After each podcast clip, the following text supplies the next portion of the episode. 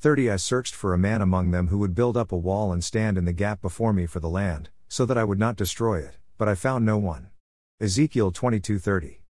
Lack of leadership in Israel resulted in the people committing many violations of the laws God had given them.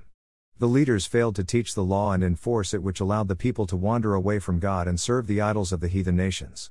Immorality, injustice, oppression, murder, bribery, and extortion were some of the violations that corrupted the nation.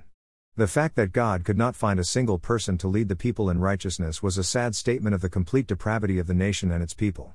God looks for leaders among his people who know the needs and spiritual condition of the people.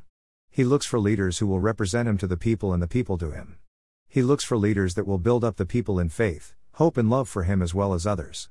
He looks for leaders that will truly care for the future of the nation and its people and do whatever is necessary to bring the people into right relationship with God and observe his laws.